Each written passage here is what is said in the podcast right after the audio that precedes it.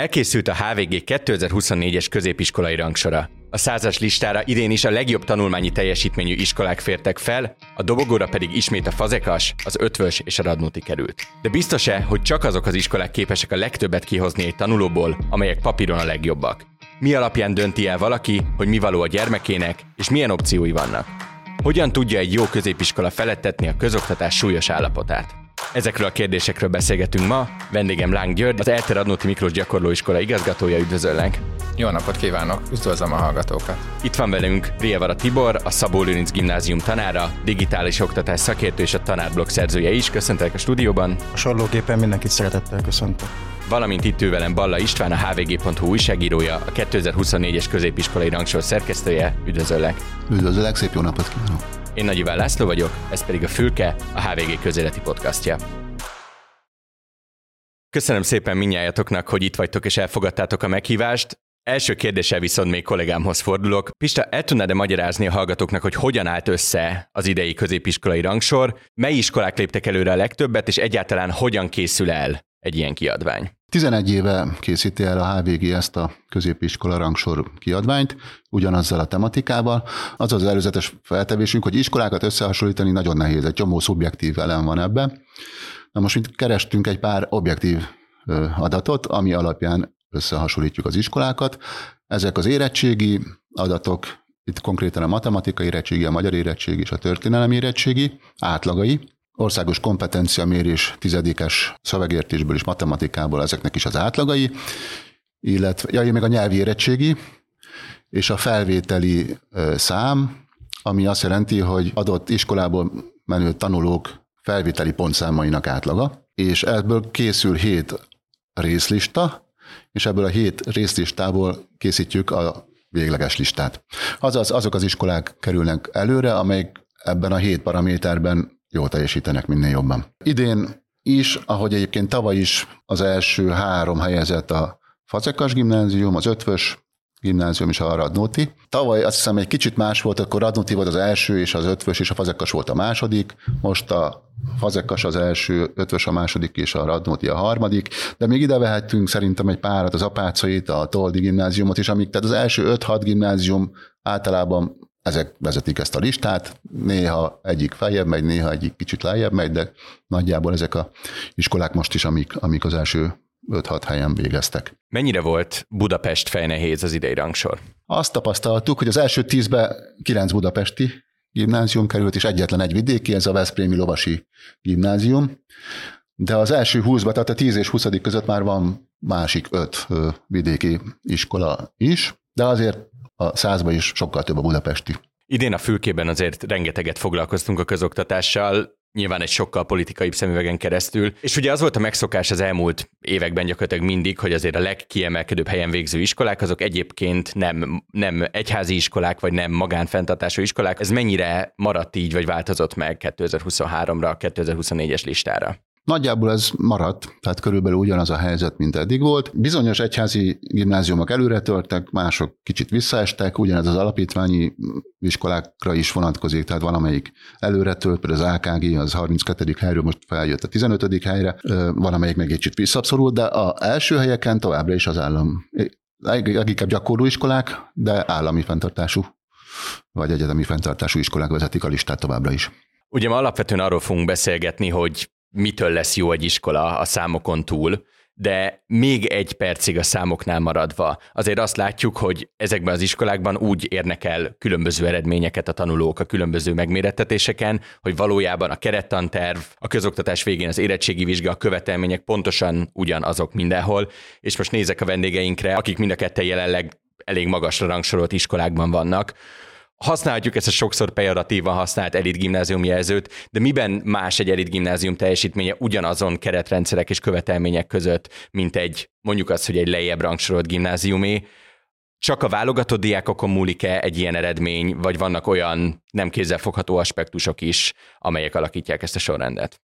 Először is azt kell hozzátennem, hogy azért nem ezen tudok erre a kérdésre válaszolni, mint nálunk nem cél, hogy a rangsoron milyen helyet szeretnénk elérni, és ezzel mi igazából nem is foglalkozunk. A rangsorhoz szükséges paraméterekkel szoktunk foglalkozni, mint a kompetenciamérés meg az érettségi eredmények, ami aztán persze közvetve a rangsorba való elhelyezést is eredményezi, de természetesen szerintem a bemenetnél van a legfontosabb, hiszen egy nagyon erős szelekcióval kerülnek a gyerekek hozzánk, azaz, mivel népszerű az iskola, ezért nagyon sokan jelentkeznek, és ebből a nagyon sok jelentkezőből a középfokú felvételi eljárásban a legjobbakat tudjuk felvenni. Tehát ez a 8 osztályos gimnáziummal azt jelenti, hogy a 38 gyereket veszünk föl, és aki a Radnótit jelölte meg elsőnek, ott az első 38-at fel tudjuk venni a listából.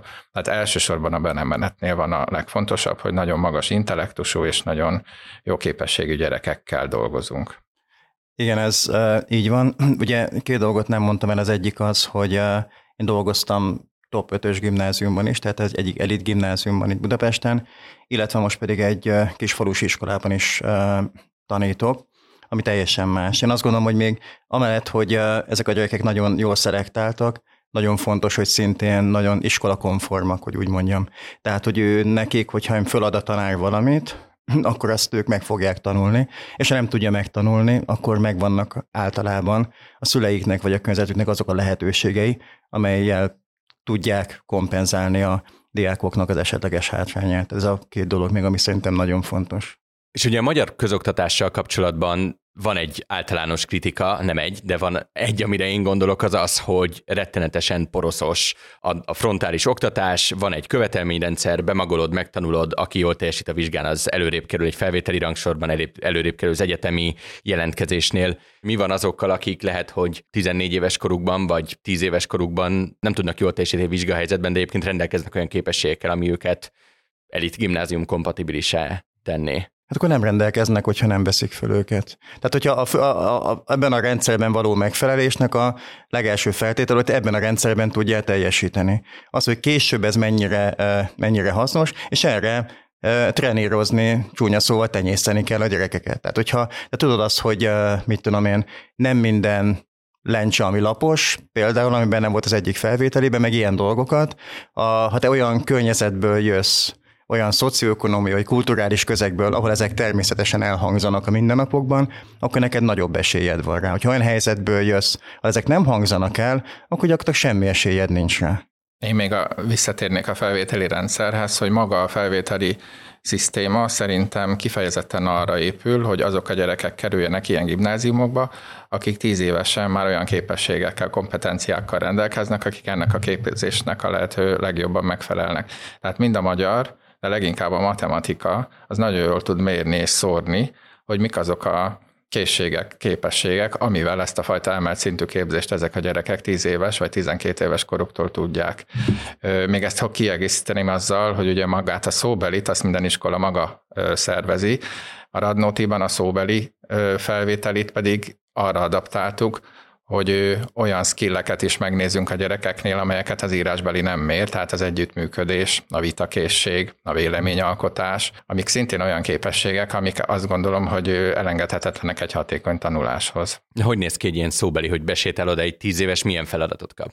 Csoportos szóbelit szervezünk, ahol 8-10 gyerek van együtt, és körülbelül másfél órán keresztül folyamatosan változó képességeket igénylő, vagy azok használatát igénylő feladatokat kapnak. Tehát valamikor együtt kell megoldani egy problémát, valamikor vitázni kell, valamikor egy mini tanóra részletet modellezünk, és azt vizsgáljuk, hogy ők mennyire képesek csatlakozni egy ilyen helyzethez, akár egy frontális helyzethez. Tehát körülbelül olyan szitukat próbálunk modellezni, amelyek majd az iskolában előfordulnak.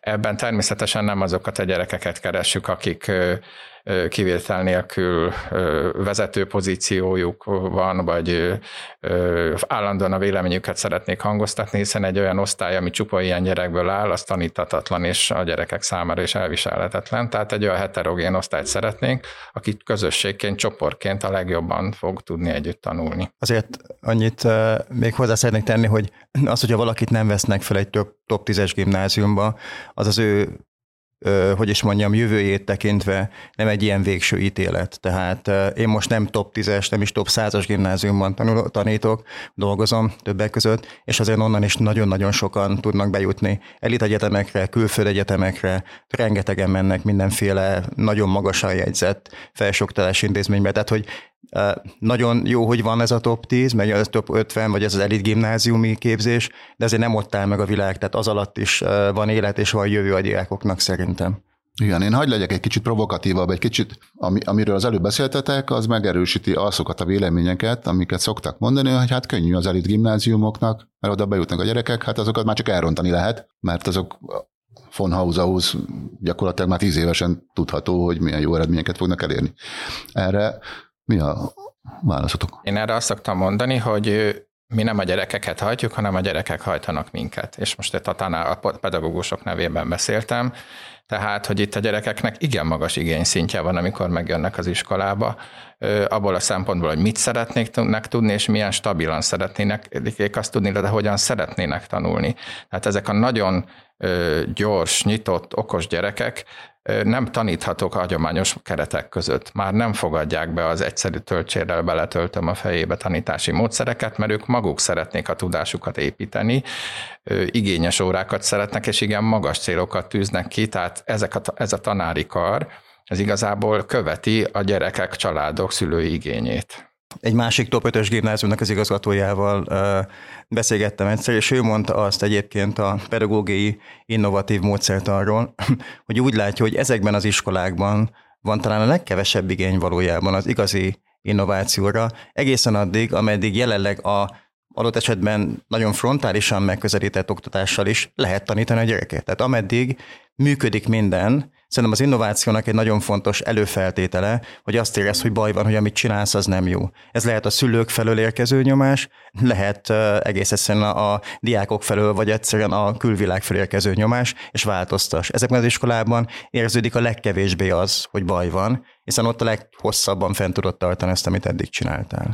Ugye az ilyen rangsorok is, amiről most beszélgettünk, többek között azért készülnek, mert a szülők szeretnék tudni, hogy hova küldik a gyereküket, szeretnék a lehető legjobb helyre elküldeni, és azt, hogy a lehető legsikeresebb legyen az a diák, akit oda ők beraknak, és remélhetőleg késztermékként majd kivesznek egy 18 éves, akit felvesznek arra az egyetemre, ahova ő menni szeretne. A véleményetek szerint mennyire misztifikálják túl, vagy misztifikálják alul a szülők azt, hogy mennyi múlik akár 10 éves korban, akár 12-13 éves korban, akár 14 éves korban egy iskola választáson? Mennyire igaz az a mítosz, mondjuk azt, hogy mítosz, hogy beraksz egy gyereket egy jó iskolába, és annantól ő kész, sikeres, legalábbis sikerre predesztinált emberként fog kijönni? Én onnan indulnék, hogy mit érzek, vagy mit gondolok siker alatt. Siker számunkra az, hogy egy olyan tanuló végezzen, aki önállóan képes tanulni, és nem csak magas intellektusa van, hanem tud véleményt alkotni, kulturáltan vitatkozni, kritikusan nézi a világot, vannak módszerei arra, hogy hogyan vizsgálja meg a világot, és hogy hogyan építse a tudását. Számomra ez a cél egy gyerekkel, és ezeket mind nem méri a rangsor, azt gondolom.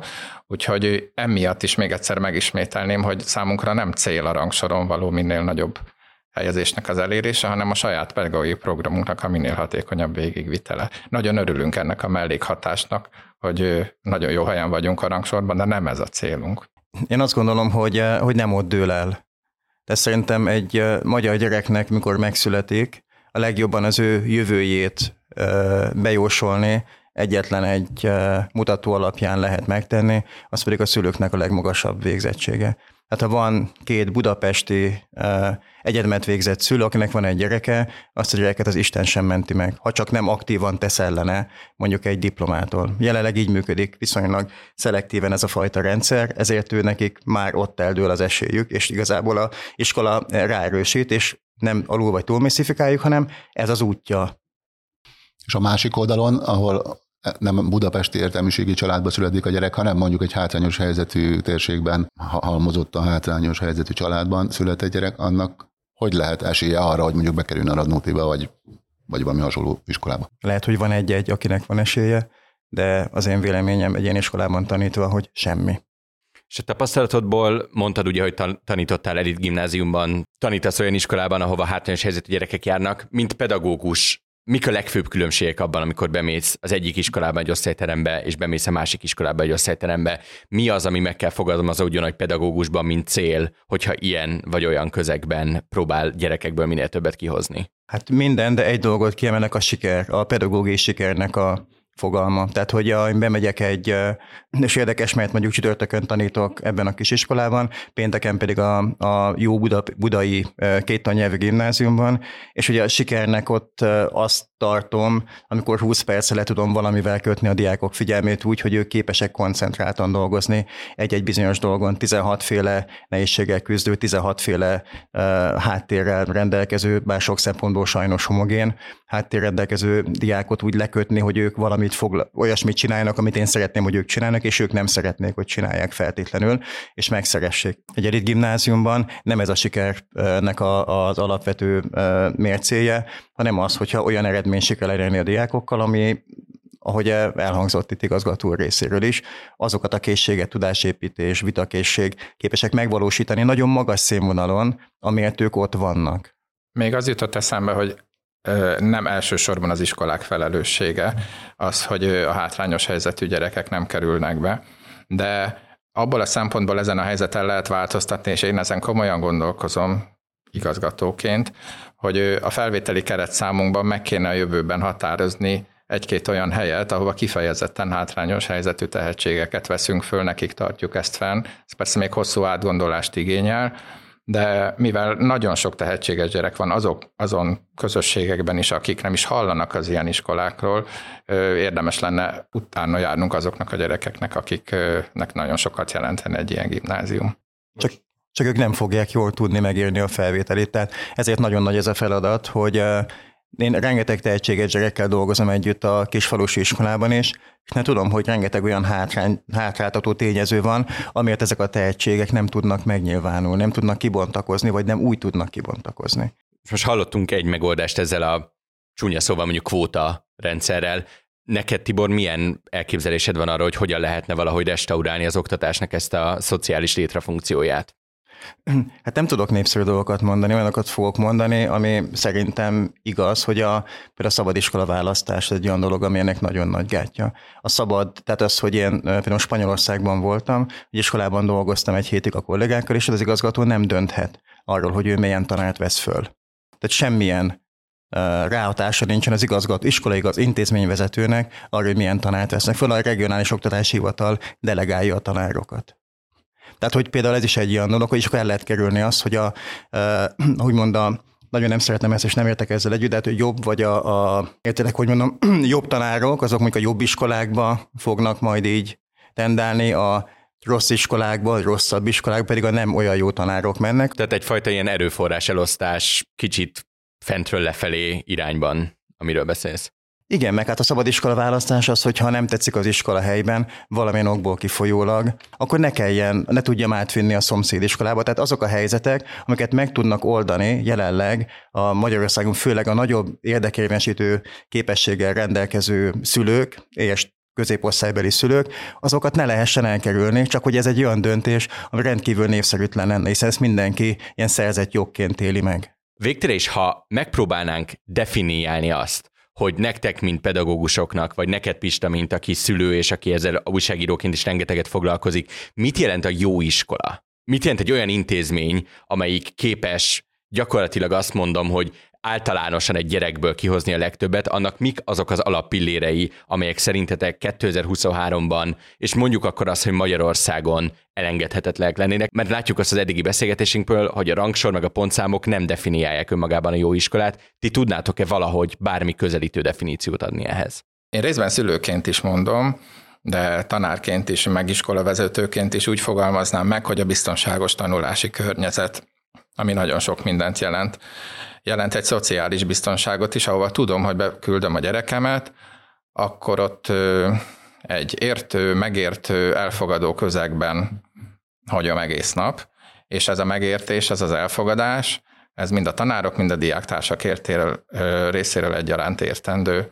Ez persze nem azt jelenti, hogy az első pillanattól ez így működik, de erre van törekvés. Ez az iskola vállalt pedagógiai programja, és a problémákat, a konfliktusokat úgy oldják meg, hogy ez legyen a kimenet. Hogy elfogadjuk azt, hogyha valakinek más a véleménye, de bizonyos szabályokat betartunk. Tehát, hogy van egy nagyon erős keretrendszer, világosak az értékek, a normák, a szabályok, de ezen belül, ami lehet, a véleménykülönbség, a gondolkodásbéli különbség, abban legyen szabadsága mindenkinek. Számomra ettől jó egy iskola. Én ezzel egyetértek teljesen, és amit előbb mondott Gyuri, azzal is teljesen, tehát ez a tudásépítés, a vitakészség, az önérdekérvényesítés, a kultúrált véleményformálás, ezek mind nagyon fontosak, csak hogy ezt minden szerintem a saját szociális hálónkból leképezve látjuk, de egészen más mondjuk onnan nézve, ahol szintén a kompetenciamérés eredmények lesznek majd most is azok a egyik meghatározó eleme annak, hogy hogyan gondolkodunk egy iskoláról, ahol mondjuk van 15-ből 13 gyerek, aki különböző tanulási nehézségekkel küzd, viselkedési problémákkal, bármivel, és nem tudod leültetni 2 órán keresztül egy számítógép elé, hogy ő kompetenciamérésen folyamatosan teljesítsen. Mert neki föl kell állni, mozogni kell, menni kell, nem tud odafigyelni, és elengedi. Magyarországon nagyon sok diáknak nem az a baj, hogy ezeken a kompetenciaméréseken nem érnek el jó eredményt, az a baj, hogy el se kezdik. Tehát nem tudom, lehet, hogy most rosszul idézem a statisztikát, de a magyar diákok 25%-a hozzá se tud kezdeni egy ilyen PISA felméréshez. Nem érti, hogy mit kell csinálnia. És ezért gondolom azt, hogyha ilyen standardizált, mindenki számára ugyanolyan feltételeket és olyan elvárásokat nyújtó, biztosító és követelő rendszer dolgozunk ki, ezek a gyerekek, ahol én is dolgozom, mindig ki fognak csúszni ebből, mert nem képes odafigyelni, nem képes úgy odafigyelni. Ehhez kapcsolódva azt mondanám, egyébként a kiadványban vannak ilyen cikkek is, amik főleg szülőknek szólnak arról, hogy iskolaválasztáskor, hogy mérjék fel, hogy mi az, hogy jó iskola, és az a konklúzió, hogy nincs olyan, hogy jó iskola.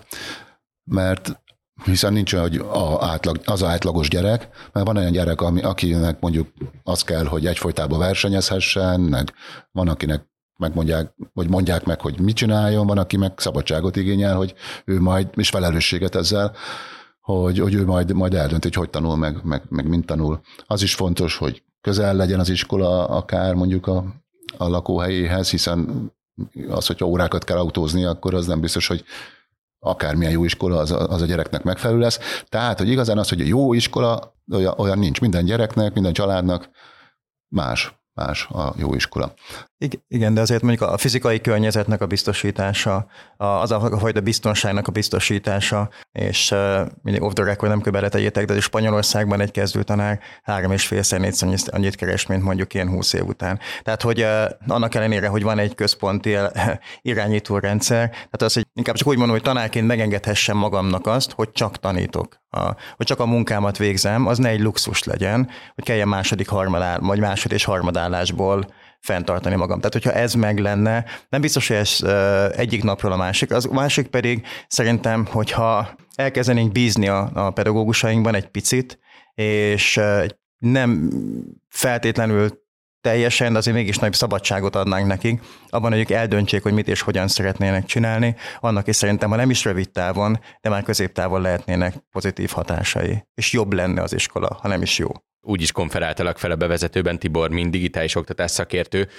A realitás talaján maradva, és azt megnézve, hogy ne legyünk tényleg teljesen utopisztikusak, melyek azok az akár már most elérhető digitális eszközök, megoldások, egyszerűen az a fajta integrációja a digitális térnek a tanulásba, ami egyébként nem lenne lehetetlen még egy Magyarország állapotú oktatásban sem megvalósítani, és amúgy látványos eredményeket érne el, akár szociális skálán, akár csak az általános képességeket növelve az oktatásban.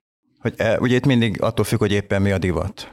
Tehát azt hiszem, hogy a 60-as évektől kezdve bejött a szalagos magnon, és mondták, hogy akkor innentől kezdve a nyelvtanának vége, mert a magnon ott van minden. Akkor mégis kellett nyelvtanár, és utána mondták, hogy akkor itt a kazettás magnó, megjött a videó, utána az interaktív tábla, utána a tabletek, és most a számítógép, és az AI. Tehát mindig van egy olyan nagyon trendi dolog, amire azt gondoljuk, hogy majd alapjaiban megváltoztatja az iskolát. Ha egy digitális technológiával alapvetően meg lehet reformálni az iskolával baj van. Ugye van az a híres mondás, hogy azt a tanárt, akit ki lehet váltani egy számítógéppen, azt ki is kell váltani egy számítógéppen, mert az olcsóbb. És érdekes, hogy mi az az egyetlen olyan technológiai eszköz, ami a magyar közoktatásban teljesen bevált, és mondjuk az érettségén is abszolút lehet használni. Ez a számológép. Ugye hát a számológépet lehet használni az érettségén, minden más technológiai eszköz, az ki van zárva. Egy olyan világra felkészítve a diákokat, ahol ott az égvilágon bármi ott van előttük. Nem azt mondom, hogy ezt mindenképpen így kell csinálni, csak azt mondom, hogy azok a helyzetek, amikben az iskolában vannak, és amikben mondjuk az iskolán kívül lesznek a diákok, drasztikusan eltérnek egymástól. Úgy szoktam mondani, hogy nagyjából gyakran iskolásat játszunk, de hát én úgy csinálunk, mintha ezt így kéne tudni, meg úgy csinál, mint hogyha ő tudná, és akkor ebből kialakul valami furcsa interakció. Ezen túl lehet lépni, hogy válaszoljak a kérdésedre is, bármilyen technológiai eszköz, ami van, hiszen láttuk, hogy a Covid alatt a digitális pedagógia az tökéletesen vizsgázott a magyar iskolákban, erről több sikerjelentés is megjelent. Az érettségi az jobb volt, úgyhogy a diákok nem jártak iskolába, mint amikor jártak iskolába. Tehát fantasztikus digitális technológiai eredményeket értünk el, hiszen egy napról a másikra át tudott állni a teljes ország gyakorlatilag zökkenőmentesen a digitális technológia, a Teams, Google Classroom-nek használatára. Ez erősen ironikus volt. Tehát, hogy mert nem ezen múlik, hanem azon a pedagógiai háttéren, ami ezeket a digitális eszközöket képes úgy meghajtani, működtetni, azok valóban ne egy frontális, poroszos módszertan szolgálnak ki. Nagyon egyszerű példa, a digitális tesztek nagyon népszerűek, de a digitális teszt az ugyanaz, mint amit papíron csinálunk, csak digitálisan. Abban nincsen paradigmaváltás. Maradjunk még a tanárok kérdésénél, pedagógusok kérdésénél, hiszen amikor egy szülő keresi az iskolát a gyerekének, az is egy faktor, hogy ki fogja őt tanítani, teszem azt, ki lesz az ő osztályfőnöke. Hogyha most egy szülőnek akarnátok tanácsot adni, vagy akár egy másik iskolának, az igazgatójának, mik azok a képességek, amelyek szerintetek 2023-ban elengedhetetlenek egy középiskolai pedagógusnál, teszem azt egy középiskolai osztályfőnöknél, mi az, amit érdemes keresni azokban a tanárokban, akik mondjuk a gyerekeinket tanítani fogják? Hát ez azért nagyon nehéz kérdés, mert ma osztályfőnököt találni szerintem az igazgatók rémálmai közé tartozik.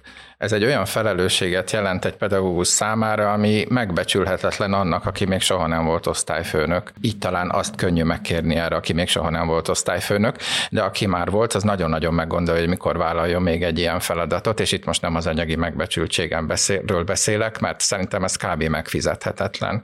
Ez a munka, ez tényleg 0-24 órában tart. Mert hogy gyerekekért vagyunk felelősek, sorsokért vagyunk felelősek, családok problémáival küzdünk meg, és nem egyel, hanem 32-36-tal, és ezt nem lehet délután 4 órakor befejezni. Többek között azért sem, mert lehet, hogy este 8-kor jön egy sokkoló levél, hogy mi történt egy gyerekkel egy családban, és akkor ott egész éjszakánk is meg van rendezve tulajdonképpen. Ez az osztályfőnöki szerepkör, ez rettenetesen nehéz körvonalazni, meghatározni, hogy mi tartozik bele. Nagy az elvárás, mind a szülők, mind az iskola részéről. Ettől függetlenül én a kollégáimat szoktam arra bíztatni, hogy húzzanak határt, mert nem lehet minden feladatot megoldani, és nem lehet mindenbe belemenni, de ezt a határhúzás, ez borzasztóan nehéz. És most nem is az osztályfőnöki szerepről beszéltem, hanem arról, hogy az a feladat mennyire nehéz és mennyire összetett. Ami tud ezen segíteni, az iskolákban a segítő munkatársaknak a minél nagyobb aránya vagy foglalkoztatása, hát ebben sem túl könnyű egy iskola helyzete. Értek itt iskolapszichológus, fejlesztőpedagógus, gyógypedagógust vagy pedagógiai asszisztenst.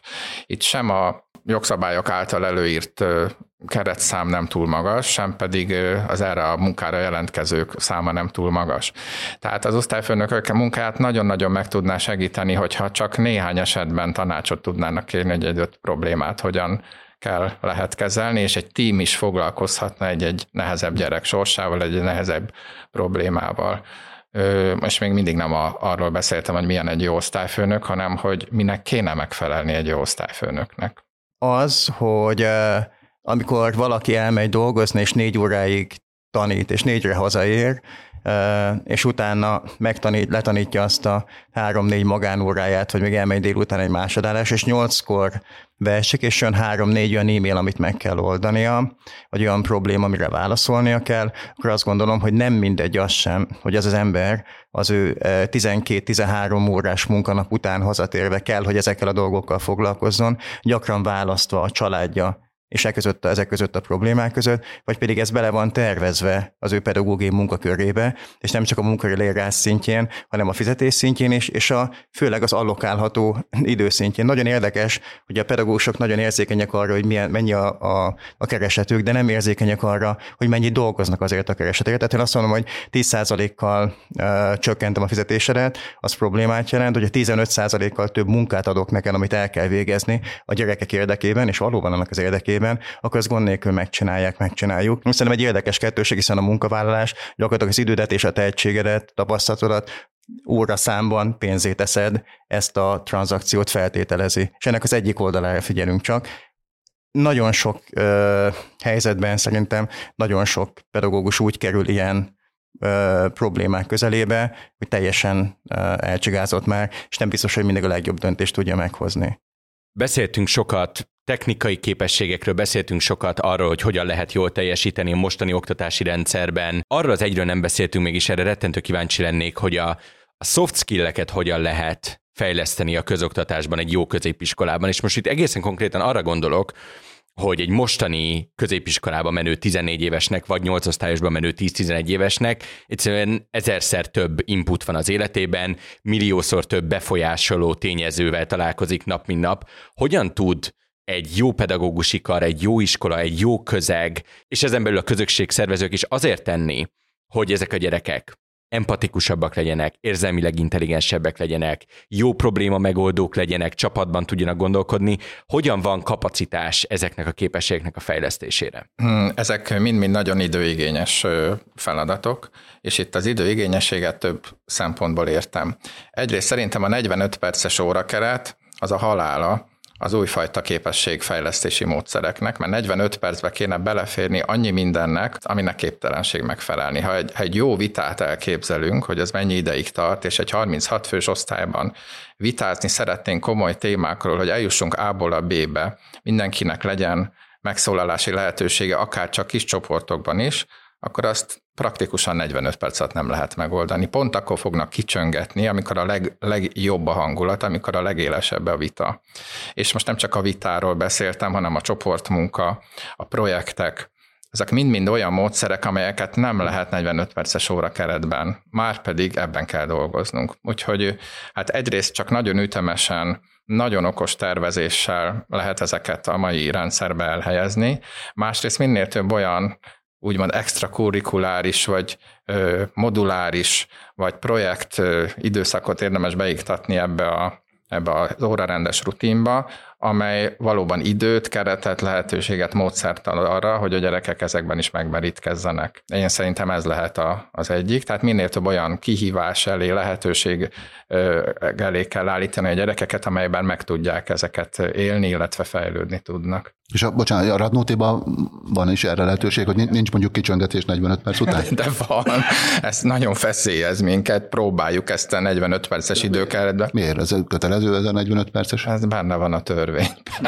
Igen, meg ha van egy heti 1 órás tantárgy, akkor annak 45 perce van. A heti 2 órás tantárgyat meg nagyon nem jó úgy szervezni, hogy heti egyszer lesz neki 90 perce, mert a heti 1 órás tantárgy a tantárgy halálát szokta jelenteni, mert egy héten egyszer foglalkozik vele, akkor az annyi. Szóval, hogy ez a struktúra, ami ránk maradt itt több évszázadról, ez a keretidő struktúra, ez nem tud lehetőséget biztosítani ezeknek az új módszereknek, amely ezeket a soft skill-eket tudná használtatni a gyerekekkel. Ettől függetlenül próbálkozunk, projekthéttel, témahéttel, egyéni projektekkel, sok mindennel, de ez egy kicsit erőszakos. Ugye egyrészt azt szokták mondani, hogy Ezen belül, ami szerintem teljesen így van, én nagyon szenvedek, és Spanyolországban például 50 percesek, Olaszországban 60 percesek a tanórák. Érdekes, hogy Spanyolországban kicsöng, vagy becsöngetés sincs, egy csöngő van, és így átmennek a tanárok az egyik teremből a másikba. És kérdeztem, hogy akkor egy hogy késés semmi lesz? Semmi, megyünk. Tehát, hogy ne aggódjál, menjél, és nem lesz semmi baj. Az egyik, amit szoktak mondani, az, hogy a NAT olyan szinten köt minket, hogy emiatt nincs idő ilyen dolgokra. Én azt gondolom, hogy a dolgok legnagyobb részét, és lehet, hogy ez radikálisan hangzik, így se úgyse tanulják meg a diákok. Ha valaki nagyon magabiztos ebben, akkor ugyanazt, főleg közismereti tárgyból, ugyanazt a dolgozatot írassa meg 3 héttel a dolgozat megiratása után még egyszer, úgyhogy nem jelenti be, és akkor meg fogja látni a különbséget. 2 jegynyi legalább lesz lefelé, tehát nem tanulják meg, másik pedig azt, hogy a NAT preambulumában, az első részében a NAT-nak ezek a készségek ki vannak fejtve, le vannak írva. Tehát ha valaki azt mondja, hogy ő NAT miatt nem tud soft skill-eket fejleszteni az óráján, az nem így van, hiszen a NAT-nak az eleje az kifejezetten egy viszonylag progresszív módon le is írja ezeket a képességeket, így explicit. Az más, hogy a NAT-nak a második része, az nem ellentmondásban van esetleg ezzel, amikor nagyon jól meghatározzák, hogy mit kell csinálni. A másik pedig az, hogy az ilyen iskolán kívül érdekes, én nagyon gyakran csináltam angol táborokat, tehát csomó ilyen dolgot, filmklubot, idóta nagyon nehéz. Én ezt ilyen 8 évre tagsálom kb. Megszámoltuk egy átlagos 11-es budapesti elitgimnazista diáknak olyan 45-50 órája van egy héten. Tehát annyit dolgozik, és ebből napi 8-at úgy, hogy egy helyben kell ülnie, és mindig azt csinál, amit mondanak neki. Szerintem egy felnőtt, hogyha ilyen helyen kellene dolgozni, ha csak nem erre szocializáltam, mondjuk az iskola 45 perces becsöngetéssel, hogy a szalag mellett jól tudjon időzíteni, hogy mikor kell neki vécére menni, nem fog beleférni semmi. 8 órát van az iskolába, hazamegy, tanul 2 órát, elmegy külön angolra, jön külön matekra, elmegy vívni a nem tudom hol, vagy sportolni egyet, este 8-9-re ér haza. 50-60 órát dolgoznak ezek a gyerekek, vagy fiatalok, úgy, hogy amikor felnőttek lesznek, akkor 40 órás munkahét lesz az, ami az elvárás. Tök jó, hogy említetted ezt a 60 órás munkahét, amit egy tini gyereknek muszáj elvégezni. Ugyanakkor ez az a korosztály, akinek a legfontosabb, hogy közösségben működjön. Tehát egy iskolának szerintem tök fontos szerepe a közösségépítés. Ekkora túlterhelés mellett van erre lehetőség és igény a tanárok meg az iskolák részéről? Hát az igény az óriási. Hát én hadd beszéljek a saját iskolámból, de ha elárultam azt a belső infót, Iván is, Radnót is volt, és ő vagy megcáfol, vagy igazol, hogy a közösség ereje ebben az iskolában óriási. És itt több olyan diákszervezet működik, ami azt tiszta ki célul, hogy szórakoztassa a fiatalabb generációkat egyfajta patronáló célral. Azt hiszem 3 ilyen, ha jól emlékszem, 3 ilyen diákszervezetünk van, és imádják ezt a kapcsolatot a kicsik a nagyokkal, hogy nem iskola felavató, beavató, szivató, elnézést aktusokon kell végigásni ahhoz, hogy valaki radnót is legyen, hanem az első naptól fogva felkarolják őket, programokat szerveznek nekik ifi párok alakulnak ki, és tulajdonképpen minden péntek délután szerveződik a gyerekeknek valami közösségi program, aztán ezeket kiegészítik még a nyári hatalmas táborok. Ez szerencsére nem a pedagógusok munkáját terheli, a felelősség az ugyanaz ővék, de inkább csak ilyen irányító, animátori szerepe van a pedagógusoknak ebben, mert hogy a nagygimnazisták is fürdenek ebben a feladatban, egy önszerveződő kört alkotnak, és ők alkotják meg ezeket a programokat, ők találják ki, ők szervezik meg, és ez egy nagyon jól működő rendszer.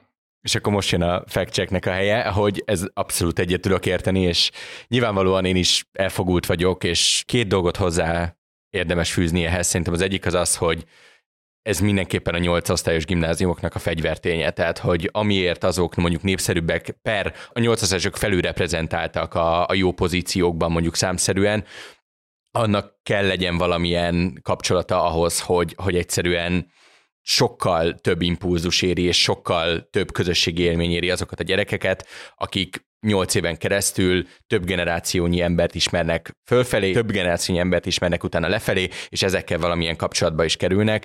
És szerintem, ami ebből következik, az az, hogy mint szülői teendőnek szerintem elsőrendű dolognak kell lennie az, hogy az iskola közösségét valahogy megismerje, mert én a saját példámból azt tudom mondani, és más olyan emberektől is, akik mondjuk 8 osztályosokba vagy akár papíron kiemelkedően teljesítő gimnáziumokba jártak, az volt a fő tapasztalatuk, hogy az a diák közeg, amik őket körülvette, az elképesztő inspiráció volt, kezdve onnantól, hogy vegyen többet részt a közösségben, egészen addig, hogy milyen külföldi egyetemre jelentkezzen. Nehezen megfogható vagy számszerűsíthető faktor az, hogy milyen más diákok és milyen máskorú diákok veszik körbe a gyereken. Nyilván minden iskola próbálkozik ezzel, tehát a budapesti iskolámban rengeteg program van, tehát gyakran már vannak olyan hónapok, amikor nagyon nehéz konkrétan tanítani, például december is ilyen, hiszen egyik program éri a másikat. Én csak azt mondom ezzel, hogy ez egy egyre nagyobb áldozatot kíván. Tehát valamit föl kell áldozni a gyereknek azért, hogy oda tudjon menni, illetve gyakran egyszerűen nagyon elfáradnak, túlságosan ahhoz, hogy még egyszer visszajöjjön mondjuk az iskolába, azért, hogy ott egy ilyen halloweeni partin bent aludjon a többiekkel, de így is ott vannak 50-60-an adott esetben. A másik, amit látok viszont a kisfalusi iskolában, ott az iskolának a közösségépítő szerepe nem csak az iskolán belül mutatkozik meg, hanem a teljes közösségben. Tehát az iskola az egyik, hogy is mondjam, gyújtópontja, vagy központja az egész községben, a közösségi tevékenységnek. Nagyon sok minden indul ki, a fáklyás felvonulástól kezdve a közös karácsonyfa díszítésig az iskolába. Tehát valahogy azt látom, hogy ott, hogy a iskolát körülvévő közösség, illetve az iskolának a benti közössége sokkal erősebb, folyamatosabb interakcióban van egymással. Köszönöm szépen, és egyetlen egy kérdésem maradt, egy rövid záró kérdésem mindannyiótokhoz, hogy nyilvánvalóan a mai beszélgetést és a rangsort is elsősorban a szülők találhatják hasznosnak, hogyha itt vannak, ha jól mondom, 2 hónappal gyakorlatilag a felvételi előtt. Mi az az egy tanács, amit itt hagynátok a műsor végén a szülőknek, hogy mi az ő szerepük a középiskola választásban, és hogyan tudják megkönnyíteni a saját gyerekük dolgát ebben az egyébként számukra is nagyon stresszes időszakban?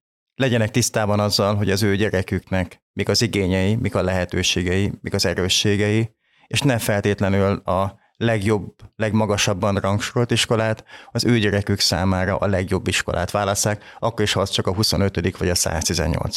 Pontosan ugyanezt akartam mondani, úgyhogy 100%-ban megerősíteném. Én még egyet szeretnék, hogy ne a felvételi eljárás során ne akarjanak más képet rajzolni a gyerekükről, mint az amilyen, mert az mindenkit becsap, az iskolát is, a családot is, a gyerekeket is, és ebből elég nagy kudarc lehet.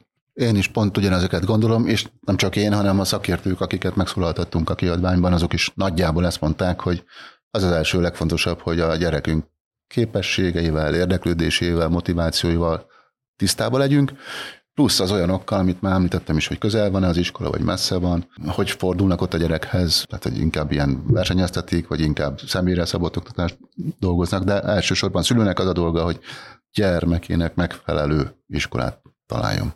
Minden, amit említettünk a mai adásban, kezdve a rangsortól és a linktől, ahol ezt meg lehet vásárolni, egészen a különböző cikkekig és interjúkig, amelyeket készítettünk a témában, minden megtalálható lesz a show notes-ban az adás alatt. Addig is viszont Tibor, Gyuri, Pista, nagyon szépen köszönöm nektek ezt a beszélgetést, a hallgatóinknak pedig köszönjük szépen a figyelmet, kérjük ne felejtsék el kitölteni a hallgatói kérdőívet a leírásban, a Fülke pedig hamarosan folytatódik, iratkozzanak fel a HVG podcastokra és kapcsolják be az értesítéseket, hogy egyetlen adásunkról sem maradjanak le. Én Nagy Iván László vagyok, viszonthallásra!